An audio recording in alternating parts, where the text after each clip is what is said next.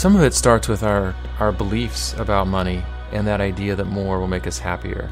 And it is such such a compelling idea. But we know from many, many research studies that unless you're below a pretty low level of like where your basic needs aren't being met, more money is not going to bring more contentment.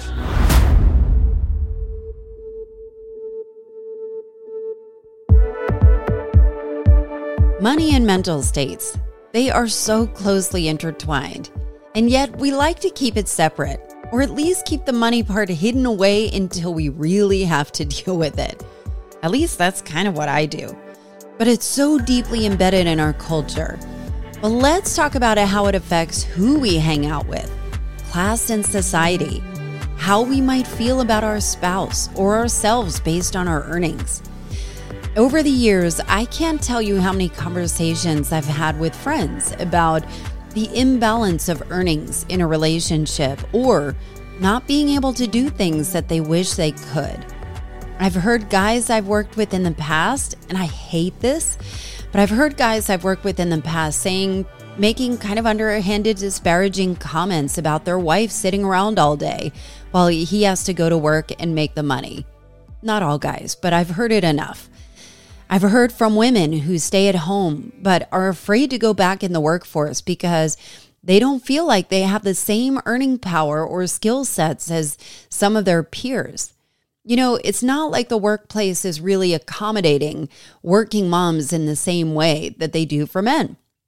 In this part of money, all of these kind of underlying bubbling things that we don't really talk about is what I don't hear people talking about enough. And that's why we're talking about it here. So I've been super excited to bring on Dr. Seth Gillihan. Seth Gillihan is a clinical psychologist. He's a best selling author, podcast host, and creator of the Think Act Be online school. He specializes, this is so cool. He specializes in mindfulness centered cognitive behavioral therapy. And I want to say, because usually when I hear cognitive behavioral therapy, it sounds very scientific. And then blending or fusing it with mindfulness, I don't hear quite often. And Seth shares simple research based practices for managing stress and anxiety.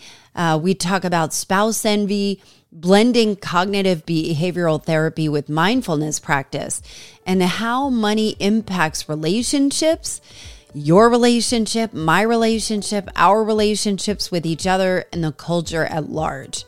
This is such a juicy episode, and I couldn't wait to bring it to you. Quick note that these episodes are getting more and more real, like right to the very heart of the matter. No dancing around, we are solving problems.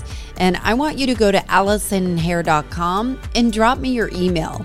And you'll get these new episodes delivered right to your inbox with a personal story I don't really share anywhere else. And you can do that at AllisonHair.com and leave me your email. Here's my chat with Dr. Seth Gillihan. So, we're talking all about money, but not like money, how to invest better, but like how money impacts who we hang out with, the decisions that we make, the way that we feel about ourselves, the way we move around the world. And so you have been in private practice for quite some time. And I'm wondering how many of how much of people's deep seated issues around self worth, communication, anxiety, how much do you think could be stemmed from, uh, from the root of money? Well, yeah, it's a great question. I, I think there. I mean, there's definitely a, a, a, close connection between kind of our our fears, our anxieties, our you know, the way we see ourselves, and our relationship with money.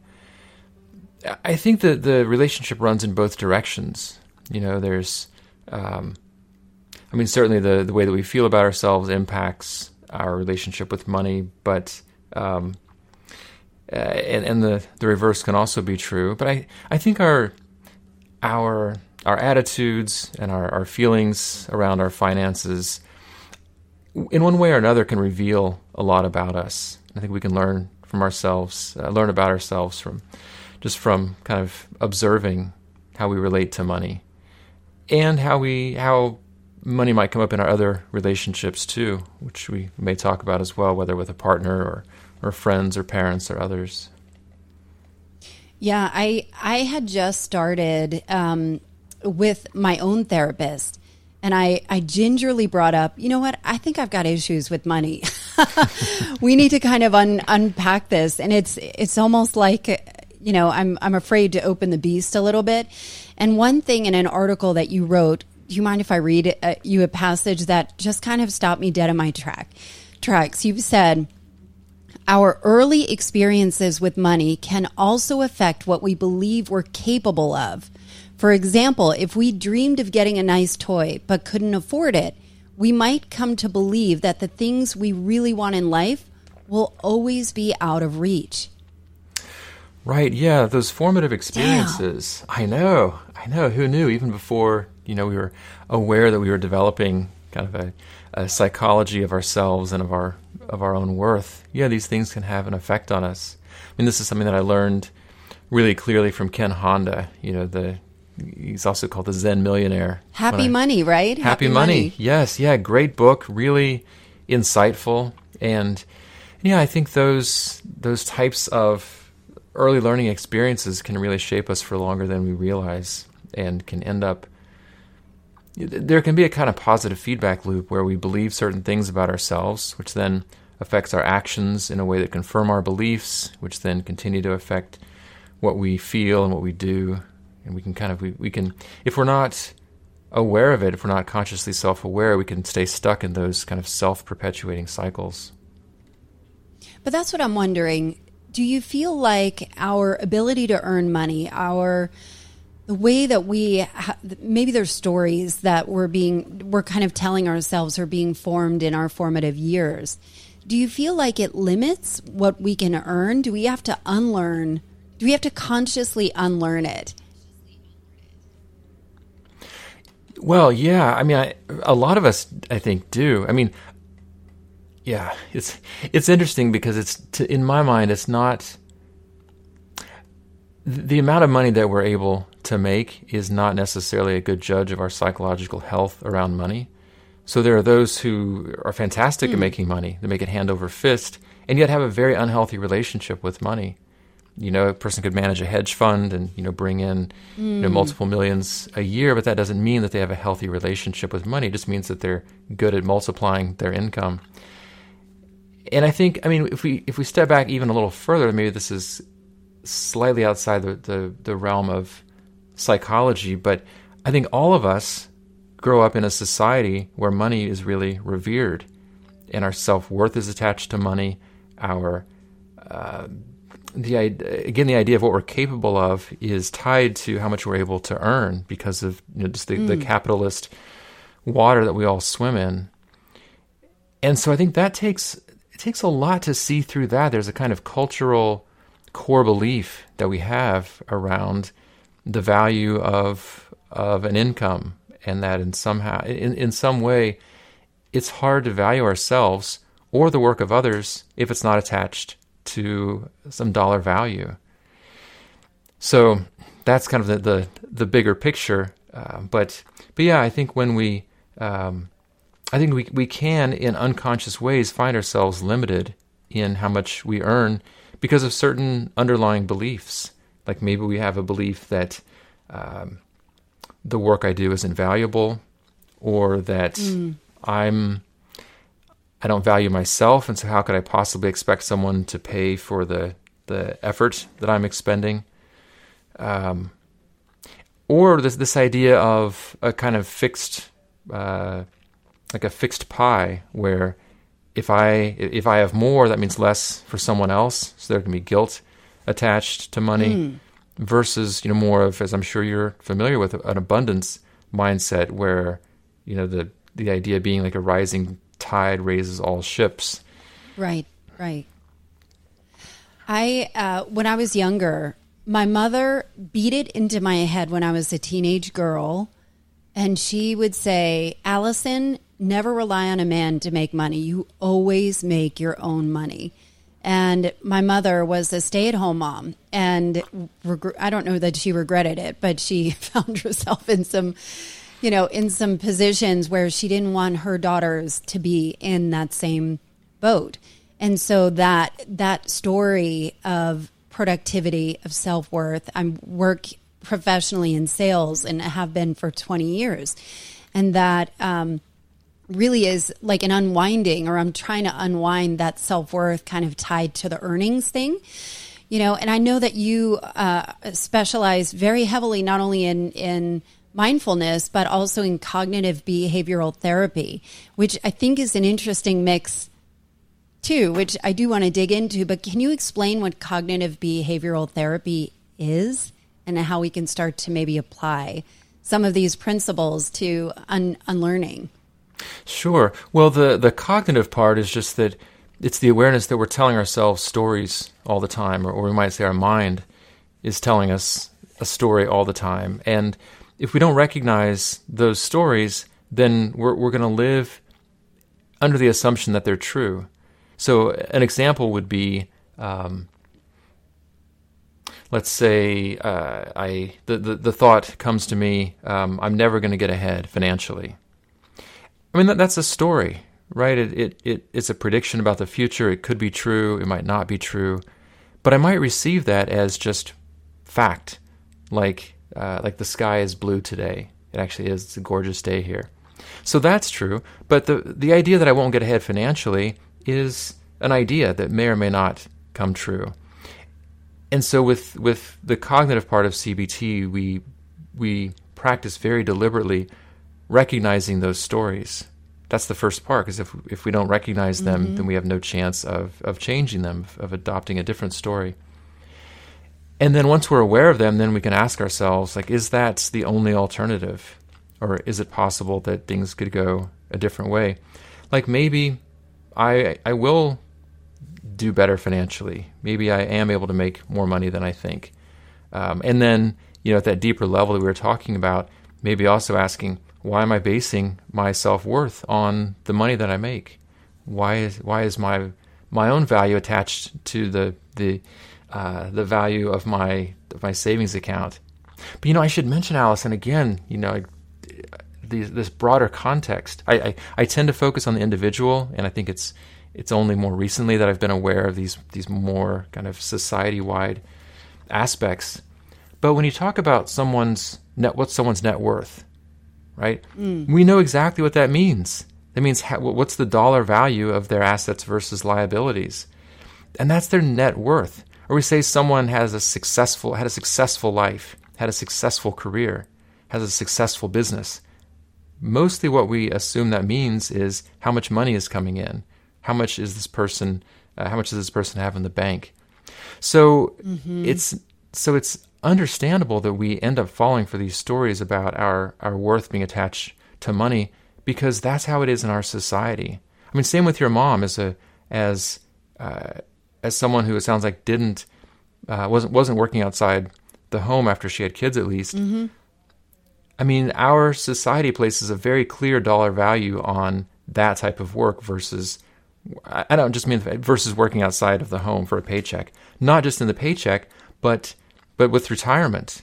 Like if you're not paying into mm-hmm. Social Security through your you know with withholdings from your job, then a lot of people, more often women, are kind of out of luck when it comes to retirement, especially if their spouses, if they got divorced or their spouses didn't, you know, provide for their retirement again, I know you didn't ask me on here as a cultural critic, but no, no, I think it is. I mean, this is called culture changers. This is all about culture, and I, you know, it reminds me. I speak to so many women who are stay-at-home moms, and they dread the question when they meet somebody. Oh, do you work outside the home? You know, like there is an inherent value you know, of like, oh, I have to explain this, but don't they realize how hard I work just to keep these humans alive? You know, I it's uh, know. Uh, it is a, it's a commentary on society of self worth, and uh, and it's it's it's dreadful that they have to dread this conversation. You know, like dread that question, isn't it? I hate that. I mean, it's it's, it's so often the answer too, sadly, is no, I'm just a stay at home mom. Right. Just a stay at home mom. I'm just a mom. Right. I'm just raising yeah, the next generation. Why is it so devalued? I, right. exactly. I mean, I, I think, again, it comes back to that awareness that there's not this value within society, and so mm. we want to kind of it's sort of like you, when you want to uh, let someone else know before they tell you, like w- when you have an issue, like like a like a problem, like like oh, like a cold sore. Like you want to say to someone like, oh yeah, I've got a cold sore before they point it out or before they notice it on their own. There's somehow you know somehow you control the story or or at least Yeah. you know that they know that you know. So maybe so, so maybe that's that's part of it wanting to to preempt that feeling of of the other person's judgment. Like no it's okay I'm already judging myself. I'm already kind of downgrading Right. myself. But it's yeah I think it's it's sad and it's I mean irritating too. I think there's there is just so much judgment around uh, women's work in both directions you know whether Yeah. you work outside the home or you don't. So, yeah, I mean, you, as you may have guessed, I've had many conversations with my wife about this, and she's you know, helped me to, to see these things more clearly. But it is, it is such an unfortunate issue. I had a, I had a, um, was working once with a stay-at-home mom who said that her one of her kids had said something about um, she does nothing all day. I mean, this is someone with you know like five kids, running them around everywhere. You know, working before anyone else in the morning and later than anyone else in the family at night. And then you know this this kid was was so I mean he's a teenager, so he didn't have the perspective to know. But but yeah, how sad to to have your your life devalued in that way. But I think also there there are a couple of things that come to mind. So you know, I work in uh, tech, technology sales, and it's uh, I'm generally one of very few women, um, and so I'll hear men talk about their wives. Not all, but I'll hear comments of she does nothing all day, you know, or if she would bring some more money in, we could do more. Um, and one thing I, I was interested to talk about because I know you work in, uh, uh, you've spoken about money as it relates to couples, and I've been, uh, I was at a, a a big party that was a big surprise party that was thrown recently. And it was a very lavish party, uh, people that are very affluent. And I cannot tell you how many of the guests said, I wish my husband did this for me. Why, I, you know, I wish we could make more money. I wish we could, you know, they must have, you know, th- th- it was just this weird commentary of like either downgrading their spouse or uh, it, or or making commentary. I don't know if it's spouse envy or what it was, but it was like this commentary where it was like this us versus them, or you know, like I, I could, I wish I could be at this other level, and it just it was sad to me, and so I wonder from a like it shouldn't be that way, and I wonder you being in the position that you're in where you speak to people one on one and you have a podcast and you have books. I mean you're you're your commentary out in the world is changing society whether it's one person at a time or through commentary through some of your articles. How do you even begin to unwind a tangle of a money mindset using cognitive behavioral therapy hmm. or mindfulness? I mean it, it, it is so complicated. Yeah. Well, some of it some of it starts with our our beliefs about money and that idea that more will make us happier. And it is such such a compelling idea.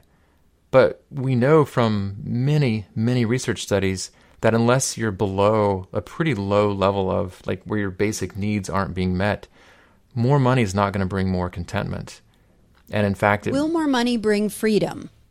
Is freedom happiness? two big questions. So, so more money can bring more freedom and more flexibility, um, and and that that may bring more happiness. Um, but but what we know is on average, beyond some amount, it used to be fifty thousand. Last I heard, it's maybe seventy five thousand U.S. dollars a year. That net happiness doesn't go up, mostly because we habituate so quickly. You know, we, we take things for granted. Whatever the, the situation is, we get used to it. Um, that doesn't mean that we're not glad to have you know the the freedom and the the opportunities that we have but but it's usually not this sort of unadulterated uh, pleasure you know or or enjoyment or benefit that there are you know there are downsides. Like there are there are more things to worry about. When you have more money there's more to lose. There's there's really i mean i So here's the thing, Allison. I mean, I, I, think what's what's helped me most in my understanding of of money is um, is working with people who've had a lot of it, and because I, I am just as susceptible, you know, to some of the things you're describing. Like like when I see someone, you know, who's uh, like a, a, couple who's able to do something, you know, really, really nice, and I wish like, oh, I wish I had that that kind of money, you know, that I could that I could, you know, plan that kind of trip you know, for my wife or for our family. Sure. Um, and that, you know, that'd be nice on the one hand, but then, you know, when, when, when I talk to people who are in a position to do that, it's not like their lives are ideal. It's not like, you know, it's not the Facebookized version of, you know, everything mm-hmm. looks, looks beautiful and, and glamorous. I mean, it's, it's, it's messy in some way, not necessarily because of the money, but the money doesn't take away the existing problems. Like if someone's in a relationship that's not great, then having more money isn't going to improve that. It could even make it worse. Maybe it makes maybe it means more time apart, less closeness and intimacy, possibility for other people entering the picture in a way that's not good for the couple um, in terms of infidelity or that kind of thing. Um, or it's just um, yeah, I mean there, there, there's no way really to save enough money or to have enough money that that suddenly things are okay.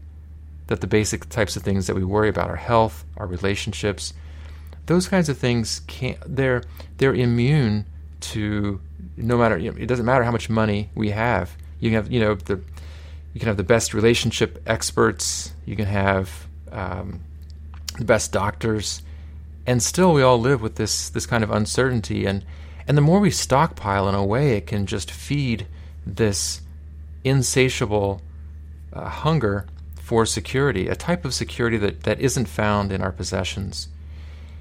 And that's, that's I I can pause. I'm on a bit of a uh, a bit of a ramble but um, I love it. I love it because I wonder how how do you redirect your attention? Can you can you consciously redirect your attention in a way that's going to be healthier than continually continuously focused on status, money, self-worth, uh, you know, productivity, all of those things kind of tied into it.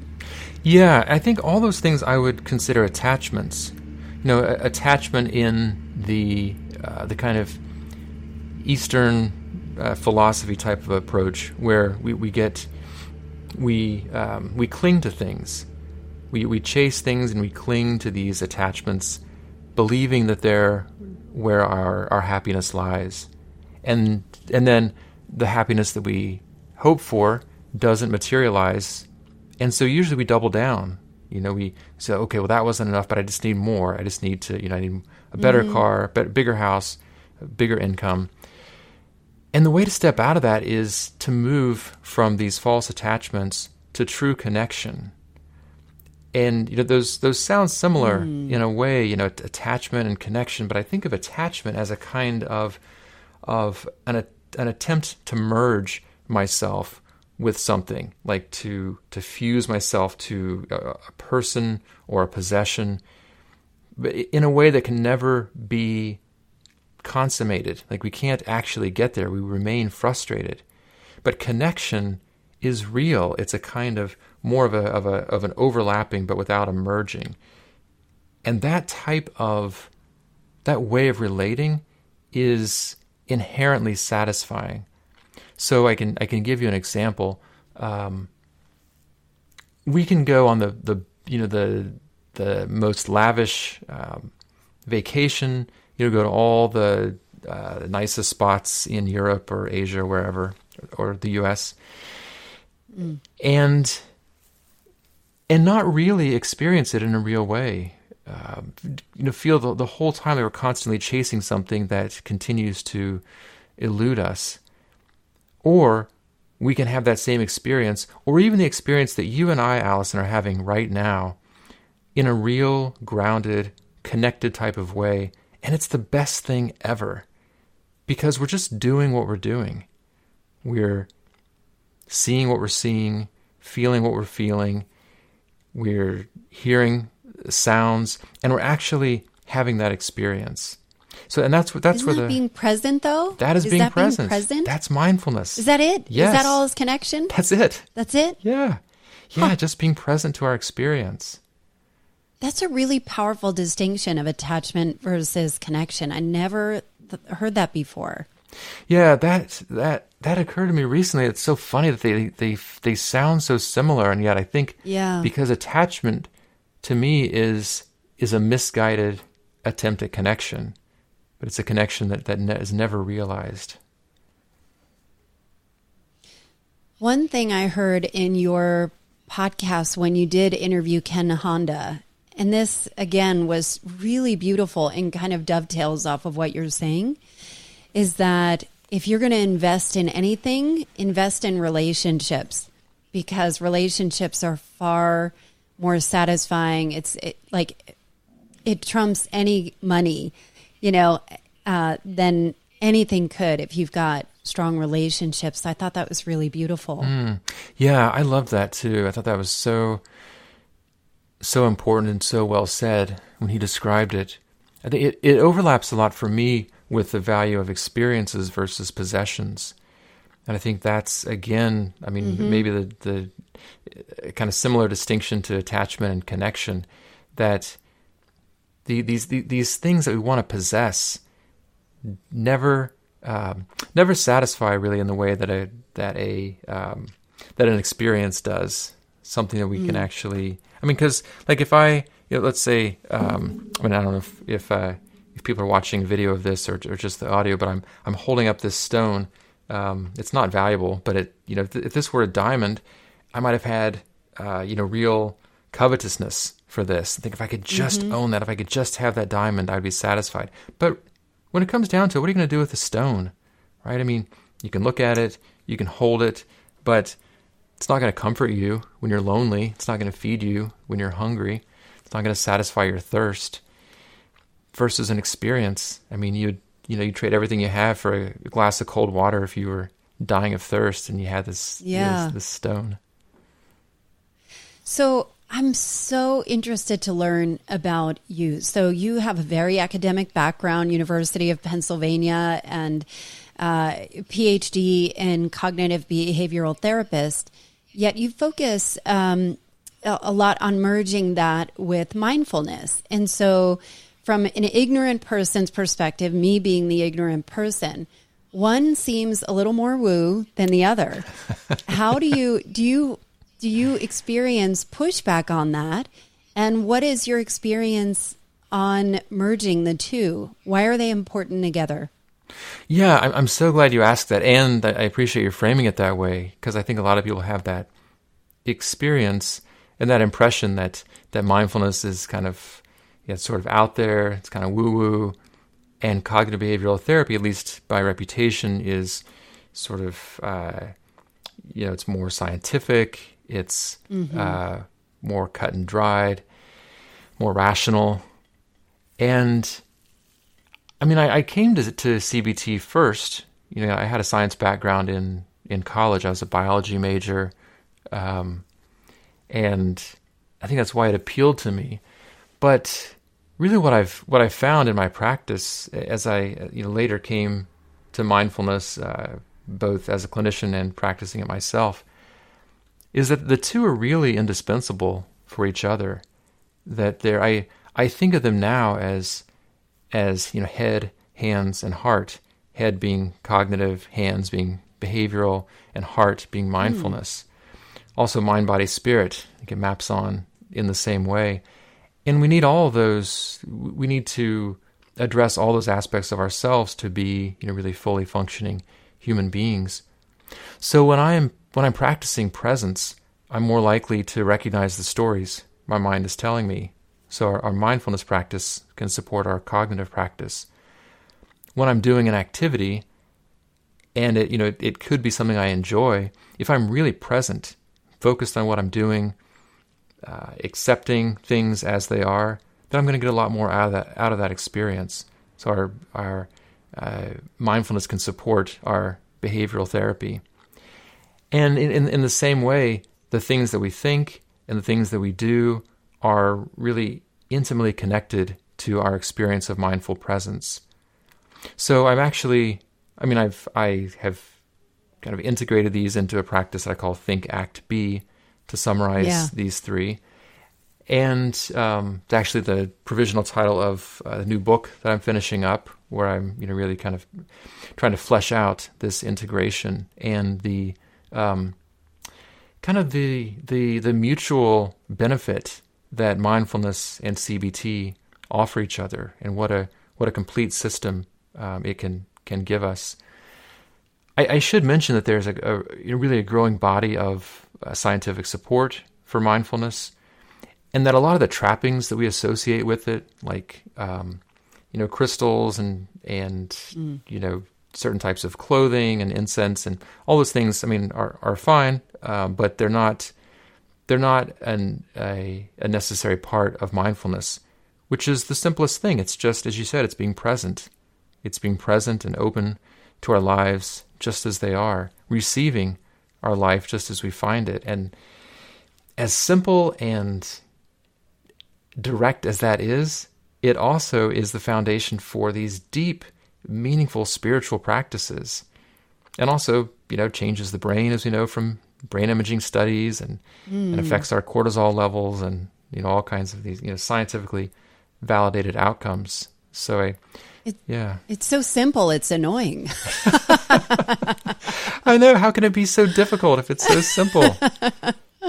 right, it's hard work. So, what do you, in your practice, what do you find yourself saying over and over again? As a society, a collective, what do we need to hear? What are people struggling with? What do you what do you find yourself saying over and over? So, two things. One, come back to yourself. Come back to yourself over and over. Just come back. Okay, yeah, all right, I'm back. And then I'm out and I'm doing something else and I'm worrying and I'm thinking about something that's not happening now and I'm disconnected from my body. All right, come back. Come right back. You're right here. So I one of the practices that I that I um, started doing myself and then shared with others just this I am here meditation. I mean, it's a it's a you know three word meditation, but just I am here. I'm here, and there's a there's a an immediate grounding that we can experience. The other is that um, is to let things take the amount of time that they take. You know, going back to that scarcity mindset that we talked about That's earlier. hard. It's so That hard. one's hard. Yeah. And the alternative is we end up, you know, struggling against against the limits of time and making time the enemy and feeling like we're constantly being uh, pushed and and punished by time limits. But when we accept that the time we have is the time that we have and we let things take the time that they take, not that we have to go in slow motion, but we just realize like this is going to take some finite amount of time and as long as I'm doing it, I'm going to be in the experience. What a relief. I've been reminding myself of that many, many times a day lately. You have time. Because I just, you know, reflexively fall into that feeling of like, okay, I'm going to get this done, and I'm going to get this done, and then I have to move on to this. And it's like, Yeah, it's like forcing it through. the whole day. I mean, from the time we wake up until we go, till you know, till we go to bed. But if we can just pause, be like, "You have time. It's all right, buddy. Take it easy. Like you have time." And if we don't have time, then maybe it's not something that has to get done.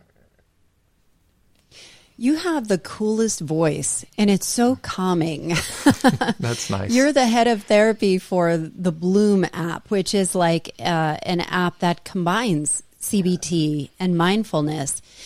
Tell us how people can, you know, like you you have a whole host of resources available to people. Can you talk about some of the ways that people can maybe access some of those resources and uh, help them in in their lives? Yeah, yeah, absolutely. Yes, yes. So my goal, I mean, really going back quite a ways now, has been to bring CBT practices into daily life um, in, you know, in in in ways that make it really accessible for anyone. So um, that started with just trying to get more CBT into people's hands, uh, like trying to like like writing books about CBT, uh, but more and more I've found that I, I want to find ways to get into our daily lives to make these practices really portable So, um, you know, I had in mind, I, I wanted to do a, a, a, digital interpretation of CBT in some way. And so when I was approached by Bloom a couple years ago, almost two years ago to the day, actually, um, I was really excited. They're doing great things there. Um, so that's, so p- people can check out uh, on my website, uh, sethgillihan.com. Uh, there should be a link to Bloom there. Um, it's been a great collaboration because um, I mean these devices that we have with us all the time. I mean, obviously they can be such a distraction from our lives, but you know we're, we're trying to use them, encourage their use in a way that brings us more fully into our our kind of walking, talking, breathing, three dimensional life. Um, and you know, on a in a related way, um, not in a, in a not on the digital side, but on the the kind of uh, print version side of things, uh, I've I've uh, created these CBT decks that have uh, you know it's cards like uh, usually about hundred cards per deck, and uh, each card is a single practice, and you know maybe seventy five words or so, and uh, you can take that practice with you for the day, bring it into your life, so that the I am here meditation I mentioned is one of those. Mm. There are um, other ones that are more on the cognitive side, like practicing recognizing and questioning our thoughts. There are behavioral ones, like trying out, um, you know, small, simple techniques that help us to move through our fears or to accomplish you know, things that are really important to us. So I think that's really where I'm I'm focusing a lot of my energy now is just trying to to make these practices really trying to lower the barrier of entry for them. So it's not like this big thing you have to do, but it's just like, here's a card, one thing, try it out today, see what you like. And over time, we're kind of building up this library of techniques that we can use that can really support the things that we want to grow toward in our lives.